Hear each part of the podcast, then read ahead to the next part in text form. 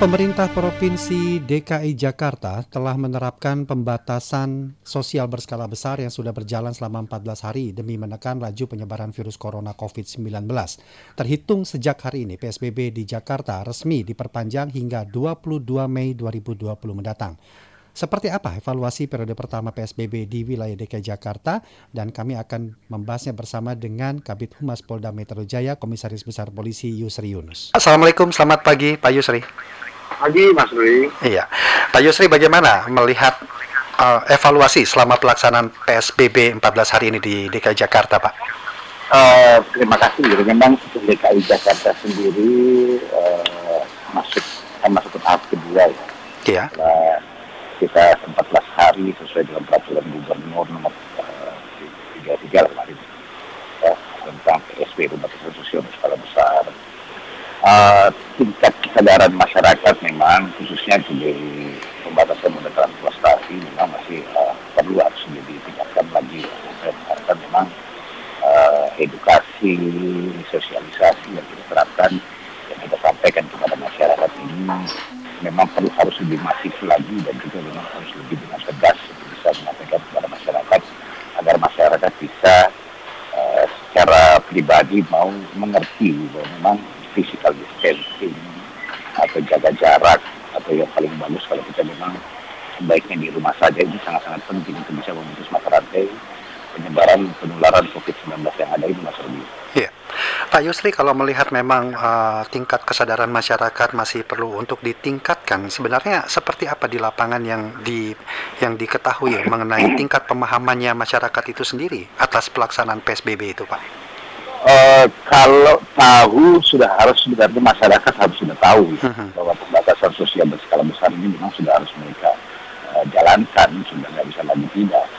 Saya sudah mengatakan bahwa mau tidak mau harus mau sudah. Karena memang upaya untuk menjurus ya caranya ya memang physical distancing. Tapi masih kita temukan saja. Beberapa pelanggaran-pelanggaran di dalam raya khususnya kalau paling banyak yang dominan adalah hal penggunaan masker dan juga jumlah penumpang yang 50 persen itu Pak Serli. Makanya ini yang terus kita tanamkan terus.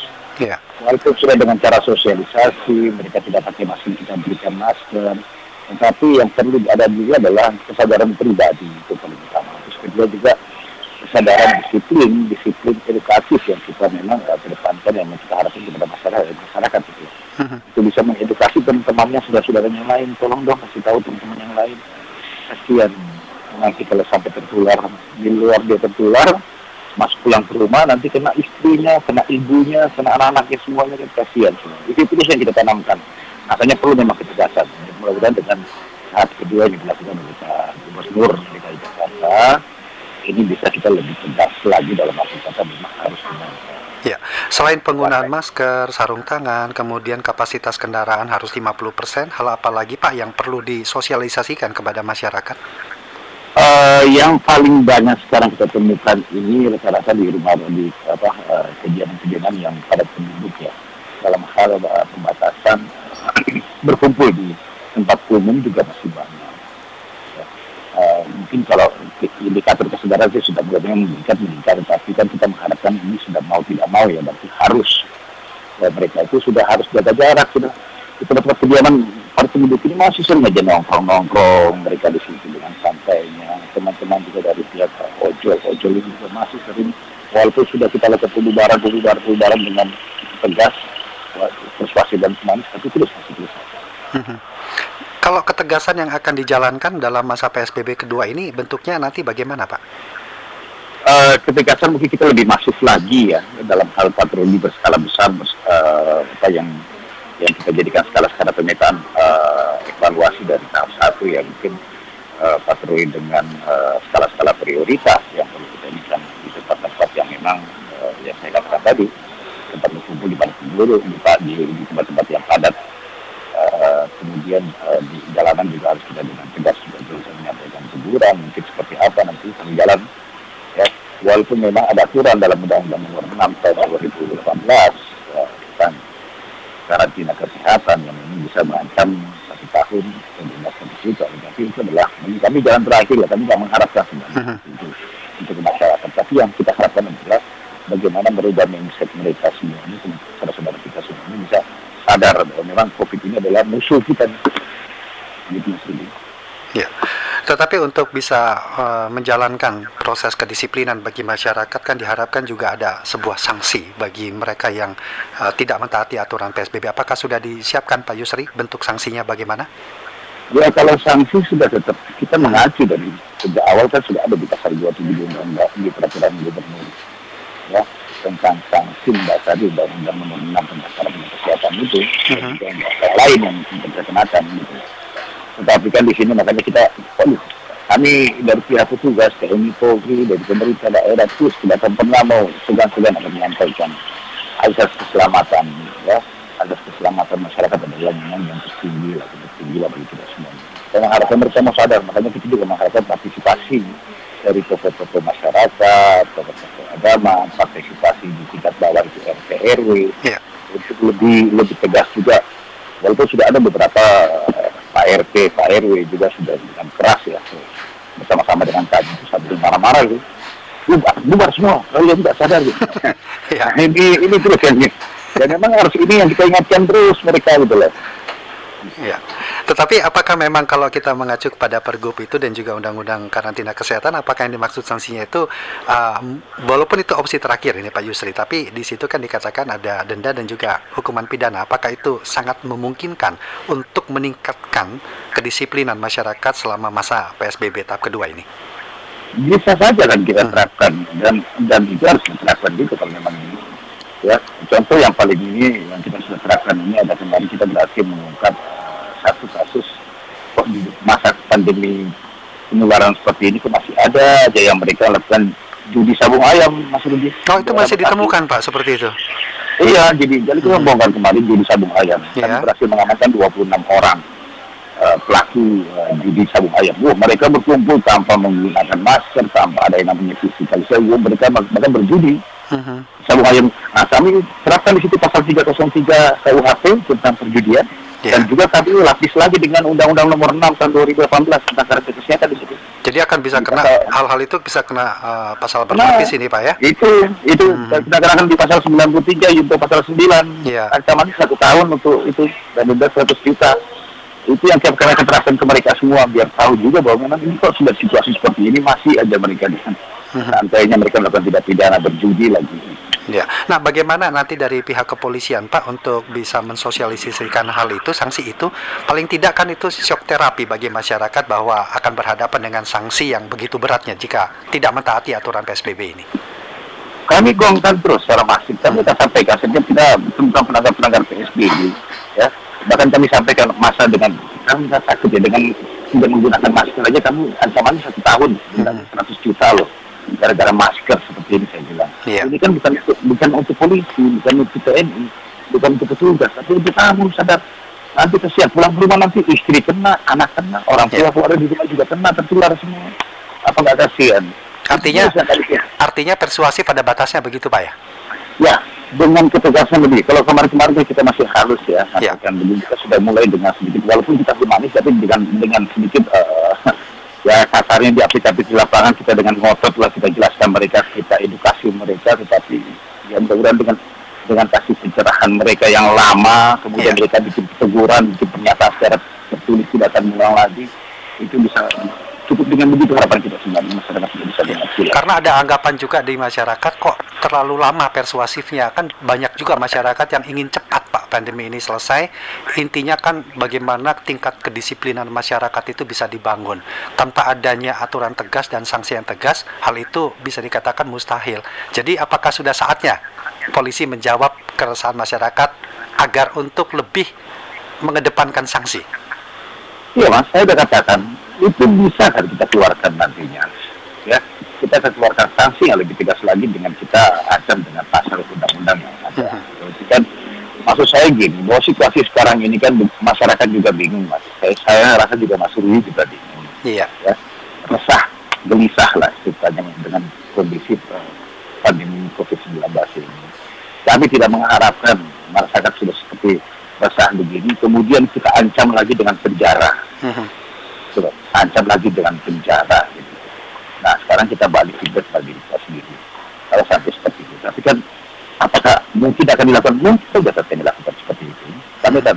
Makanya sekarang ini satu dua ini kita akan dengan ada ketegasan sedikit. Mungkin akan kita berikan dengan pasal itu kalau memang sudah tidak bisa lagi. Uh, tapi setiap hari kami mengamankan tidak pakai masker misalnya. Kayak yeah.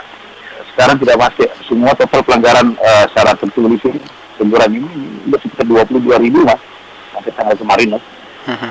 dua puluh enam ribu semua. Tidak pakai masker itu 15 ribu lebih. Apa lima, apakah 15 ribu lagi lebih kemarin kita ancam semua kan? Tapi sudah ada tren penurunan ya Pak ya dari pelanggaran itu ya? Kalau secara secara ini ya penurunan memang. Uh-huh. Secara masyarakat sudah mulai ada. Mas uh, indikatornya apa? Mas Rudi coba jalan-jalan di jalan raya lah. Mungkin sebagian besar mungkin semua mereka sudah menggunakan masker. Ya. Mau ke mana pun lihat orang pasti pakai masker. Tapi kan tingkat kesadaran masyarakat sudah ada. Tapi memang ini yang terus harus kita secara masif. Kami tidak akan pernah mau bosan-bosan, mau tegur, mau sambil dengan dengan uh, emosi sedikit pasti bikin kebaikan kan itu itu bisa saja kita lakukan gitu. Iya. Nah, tapi kan harapan kami juga partisipasi tokoh-tokoh masyarakat, tokoh agama, tokoh yang memang yang bisa bisa didengar lah oleh tokoh-tokoh uh, mereka ini bisa menyadarkan juga lah umatnya, saudara-saudaranya, anak-anaknya semuanya bisa disadarkan. Sudah. Saya bilang disiplin, disiplin disiplin secara pribadi kan edukasi mengedukasi sendiri teman-teman sudah saudaranya umat-umatnya semuanya untuk bisa ayolah tolong nggak ada lagi sudah. Kami sudah banyak juga menyebarkan uh, ini melalui media sosial ya. Uh, bagaimana seorang uh, sopir ambulan bagaimana perawat yang sampai nangis-nangis tolonglah kami sedih lihat tiap hari orang meninggal gara-gara covid tolonglah kalian di rumah saja lah jangan bikin kami tiap hari sedih. Kami juga kami juga manusia pengen pulang gitu ya perasaan uh-huh. sampaikan itu. Harapan kami bisa menggugah perasaan masyarakat ini kasihan para perawat pahlawan-pahlawan kita dokter-dokter itu. Yeah. Mereka tidak sembuh anak istrinya sudah sekian bulan. Cuma karena takut juga pulang ke rumah sementara juga melayani tugas negara ini. Gitu mas. Ya, baik. Uh, Pak Yusri kan belum lama ini ya Presiden mengeluarkan uh, keputusan bahwa mudik dilarang bagi seluruh masyarakat. Efektifnya akan berlaku pada esok tanggal 24 April 2020. Nah, bagaimana pihak kepolisian mengimplementasikan hal ini di lapangan, Pak? Uh, memang kebijakan kami kepolisian itu tetap ataupun kebijakan pemerintah kan kami uh, dukung dengan akan kita laksanakan sesuai dengan apa yang menjadi uh, tupoksi kita ya sebagai pengayom pelindung pelayan masyarakat. Hmm. Tetap kita, jadi uh, skenario yang kita laksanakan bahwa memang uh, sudah kami sudah melemparkan, kami sudah sosialisasikan melalui media-media sosial, melalui media mainstream yang ada, kemudian juga spanduk-spanduk untuk mengharapkan masyarakat sudah tidak usah mudik lagi. Nah, skenario yang kita siapkan nanti mulai nanti malam kita dari Polda Metro ini menyiapkan uh, 19 titik besar lah ya, 19 titik namanya uh, pos pengamanan terpadu. Kenapa terpadu? Karena isinya adalah kepolisian, TNI, Dishub, instansi-instansi yang lain ya, dan kesehatan apa segala. Dan setiap pos. Yeah. Nah, jadi uh, skema skemanya bahwa sudah masyarakat yang ada di Jakarta mulai nanti malam 00.00 sudah tidak ada lagi yang keluar dari Jakarta untuk mudik. Ya, untuk mudik ini sudah dilarang. Uh-huh. Harapan kita kan bilang janganlah janganlah membawa wabah penyakit ke orang tua di kampung, ibu kasihan. Itulah yang sudah kita itu, itu itu satu kebijakan pemerintah yang memang bagus sekali untuk rantai penyebaran COVID ini. Ya. Nah, makanya kita mengharapkan sekarang uh, kesadaran masyarakat lagi nih untuk memang tahu ya, memang mudik itu sudah ya tahan-tahan dulu lah nanti mungkin akhir tahun aja lah kalau mau mudik itu biasanya kita ini kan Jadi akan dilakukan pemeriksaan bagi setiap kendaraan yang akan keluar ke keluar dari wilayah Jakarta begitu maksudnya Pak? Iya, ada ada tiga pos pam terpadu yang besar ya di ya. Misalnya di di Cikarang Barat, di Cimanggis, di Bitung, yang mau arah ke mana Purwakarta itu ke Kerawang itu udah kita tutup, mobil pribadi udah nggak bisa, motor-motor semua, beberapa pos-pos juga bikin pos-pos pantau di tempat-tempat jalan-jalan tikus yang mau keluar akan kita sebar semuanya mereka suruh balik. Jadi sanksinya adalah balik mereka semuanya, hmm. kecuali kecuali truk-truk yang mengangkut logistik, bahan bakar, apa segala. Memang itu baru boleh. Tapi kalau pribadi semuanya sudah mau tidak mau harus balik. Sudah kita ringan. Ya, kabarnya juga uh, jalan tol layang elevated Cikampek elevated 2 juga dilakukan penutupan, Pak. Kalau itu uh, skemanya seperti ini, Mas. Kenapa hmm. elevated di kilometer 10 kita tutup? Itu kan untuk mobil-mobil yang kecil ya, mobil pribadi. Nah sekarang kan sudah ada larangan bahwa mobil pribadi sudah memang tidak boleh lagi untuk mudik ke luar dari Jakarta. Jadi ya karena tidak ada yang lewat situ kan lebih bagus ditutup saja kan uh-huh. gitu mas karena truk kan nggak mungkin naik ke atas Ya. Jadi selain jalan-jalan akses jalan biasa yang ditutup, apakah jalan tol juga ada yang dikurangi aksesnya atau bahkan sampai dilakukan penutupan, Pak Yusri? Bagaimana Tidak informasinya? ada. Jadi saya ingatkan lagi bahwa tidak ada penutupan jalan. Mhm. Pengecualian elevasi ya elevasi yang di kilometer 10 karena kan memang kan itu jalan jalan tol. Saya bisa lewat bawah truk-truk itu. Iya. Tetapi tidak ada tapi yang ada adalah penyekatan. Penyekatan untuk mobil-mobil pribadi maupun motor pribadi yang akan keluar dari Jakarta yang tindakan juga mereka Mhm. untuk tidak pulang, tidak mudik. Kita akan kita balikan kembali ke Jakarta. Semua titik-titik akan kita jaga, semua di Jakarta. Iya. Termasuk dengan moda transportasi umum seperti bis begitu? Eh, itu sementara kan regulasi masalah bus dengan kereta api bahkan mungkin pesawat itu adalah eh, domainnya adalah teman-teman regulatornya adalah dari Kementerian Perhubungan. Makanya Mhm. kita menunggu mudah-mudahan nanti ada keputusan hari ini. Kita Hmm. bisa memastikan. Karena kan kalau memang sudah tidak boleh mudik berarti semuanya pasti jelas seperti itu mas. Baik. Eh, kemudian ini Pak Yusri, eh, selama masa PSBB beberapa pemberitaan menurunkan berita bahwa tingkat kriminalitas kok agak terjadi peningkatan ini. Bagaimana kajian dari pihak kepolisian, Pak? Eh, memang kalau dibandingkan dengan bulan yang sama di tahun yang berbeda ya 2019 yang lalu ada beberapa di, di, di, eh, peningkatan di beberapa jenis-jenis kejadian Mhm. ya contoh yang yang tidak meningkat yang tidak meningkat sama sekali dibandingkan dengan tahun yang lalu di bulan yang sama Januari atau minggu ke-14 lah 15 dan 16 ini selama COVID-19 ini sekarang ini pencurian rumah ini sudah sangat-sangat sangat kalau saya bilang enggak ya mungkin masih ada lah tapi sangat-sangat sangat tidak ada mas Iya. apa maksudnya pencurian rumah tidak ada Karena mereka di Karena rumah, kan- Pak ya. di rumah saja gitu lah. kan gitu Iya. tetapi mereka beralih peningkatannya itu ada di eh, eh, kejadian curhat curhat spesialisnya di tempat mini minimarket karena dia tahu oh, minimarket ini kan jam 10 sudah tutup Iya. kemudian juga di beberapa kejahatan-kejahatan jalanan lah ya Mhm. seperti begal kemudian juga curanmor masih banyak yang banyak sekarang ini malah hoax Seperti apa itu, Pak? Ini, Mas. Ya, contoh Mas, kemarin kan Mas pernah dengar yang ada informasi di media sosial seluruh jalan tol tutup. Oh iya. Nah, itu kan hoax juga. Ya, itu tadi yang saya minta klarifikasi Ah. dari Pak Yusri ya. Itu kita tangkap sudah pelaku ya. Hmm. Makanya, tetapi di, di, di masa COVID-19 ini, pengungkapan kasus juga besar sekali kita. Setiap mereka melakukan, Alhamdulillah bisa terangkap.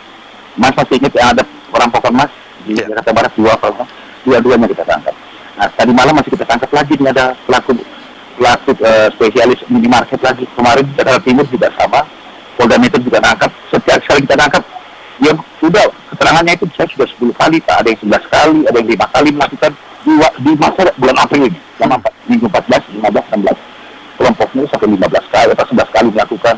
Ada yang lima kali ada yang 10 kali melakukan mereka semuanya berarti kan kita bisa mengungkap hampir saja kemudian mendasari itu semuanya melihat situasi sekarang kemudian Kapolda Metro memerintahkan ada semua polres-polres jajaran juga kita penting memetakan mana wilayah-wilayah mana kasus apa modus-modus operandi waktu-waktu jam-jam rawan seperti apa masing-masing polres kemudian dibentuklah sekarang tim satgas.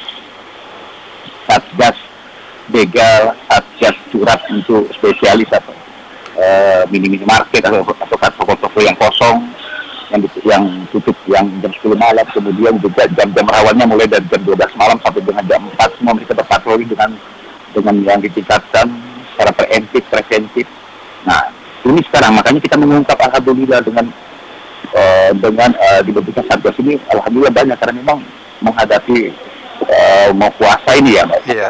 Ada, ada beberapa termasuk di sini adalah tawuran-tawuran Jakarta Timur sudah kita ungkap geng-geng geng-geng yang suka tawuran-tawuran itu sekarang geng-geng ini tawuran mas Budi Kok masih di Mereka- situ, titik tawuran kok di situ-situ aja itu Pak ya? Kenapa itu Pak? Iya, karena mereka ini gini mas. Kemarin kita ungkap, ya kita ungkap ada dua kemarin, eh, anak-anak muda, anak umur umur 15 tahun, Mhm. sampai 18-19 tahun masih bawah umur.